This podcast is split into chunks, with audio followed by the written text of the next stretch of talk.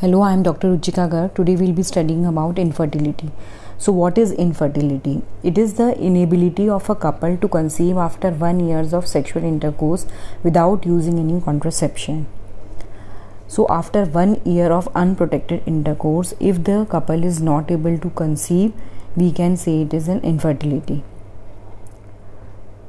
So, what is fecundity? It is the rate of conception in a population in a given time period, usually one month, and is around 20%. That is, uh, how many percent couples would conceive within a um, given time period? What are the chances of uh, getting it pregnant within a given time period? So, what is sterility? Those who are who can never conceive like bilateral tubal block or zoospermia so what the incidence of infertility is increasing. So we have male factor male male is responsible in about 30 to 40 percent cases of infertility. So ovulatory factor it is present in about 20 to 25 percent. Peritoneal factor in 15 to 20 percent. Cervical and immunological factor 5 percent each. And unexplained infertility in 15 to 20 percent cases so the thing which we have to remember in is that about one fourth of the female infertility cases are because of ovulatory factor.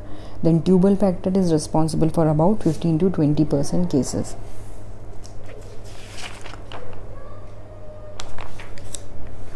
So initial evaluation. So but in suppose the uh, couple is more than 35 years of age then we can initiate the evaluation even after 6 months of unprotected intercourse. Or uh, there are certain factors. There also we can start evaluation earlier such as the patient is having irregular cycles or is having PID or is case of previous infertility like she had a previous marriage. So the uh, for diagnose first we have to do the semen analysis then we have to convert the uh, confirm whether she is ovulating or not then we have to test for the tubal patency. And in gynecological examination we do general examination we look for a height bmi weight BMI is very important nowadays. The obesity is increasing to grand scale, and obesity is associated with polycystic ovarian syndrome. It is also associated with thyroid and increased prolactin, that is hyperprolactinemia. Then we have to see whether there is um, thyroid enlargement, galactorrhea, patient is having any hyperandrogenic sign, and then we have to uh, hirsutism, acne is present or not, and abdominal mass is present. Gynecological examination we have to see for whether there is a clitoromegaly or pubic hair are normal and Mullerian anomalies of vagina are not. Then look for any evidence of vaginal infection. Now semen analysis so what are the specific uh, requirement is that the semen should be delivered to the laboratory within 30 minutes of its collection. It's collected by masturbation and in, collected into properly cleaned glass container and it should not be exposed to extremes of temperature and there should be a abstinence of around 3 days. If it is normal um, then it's uh, uh, reassuring. But if it is abnormal then after 3 months again we have to do a semen analysis. Then we have to see whether it is azoospermia or oligozoospermia. Now coming to the WHO 2010 criteria for semen analysis, the volume these are the new criteria. 1.5 ml volume and the concentration at least 15 million sperm should be present per ml and total sperm number 39 million spermatozoa should be present per ejaculate. Morphologically more than 4% should be morphologically normal using strict Tygerberg method and they have they should have at least 32% progressive motility. So morphologically only 4% or more than that should be morphologically normal using strict or Tygerberg's method. Because of the effect of pollution and many things the semen parameters are decreasing. So what is aspermia? That is no semen. Hypospermia means volume is less than 2 ml and hyperspermia more than 2 ml.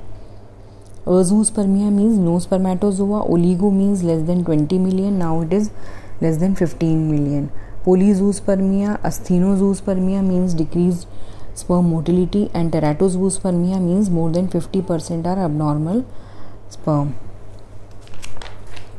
Previously, uh, we can do basal body temperature for documenting ovulation or we can do an endometrial biopsy or now urinary LH kits are available for documentation of ovulation but ultrasound is the gold standard by which we can see the follicle rupturing growing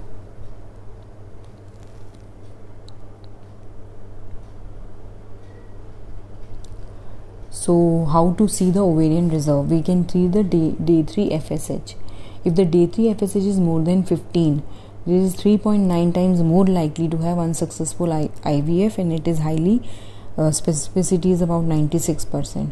Serum inhibin can also be seen nowadays. AMH, anti-Mullerian hormone, has replaced day 3 FSH as the test for ovarian reserve. We can also do the antral follicle count, and they are uh, predictors of poor response in ovulation stimulation during ART. Now we can also do postcoital test. Postcoital test should be performed as closely as possible to the time of ovulation. Couple should be advised to abstain from intercourse for about 2 days prior to the test. It's performed about 6 to 10 hours after intercourse. Cervical mucus की consistency ferning spinnbarkeit are studied and score from zero to three and score of greater than ten is indicative of good cervical mucus favouring sperm penetration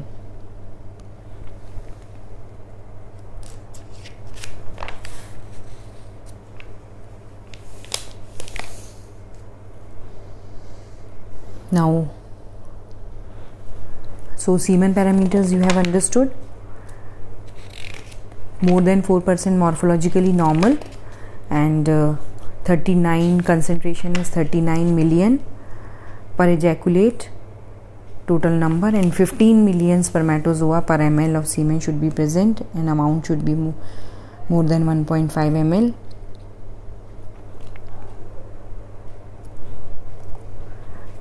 Next evaluation we'll study in the next lecture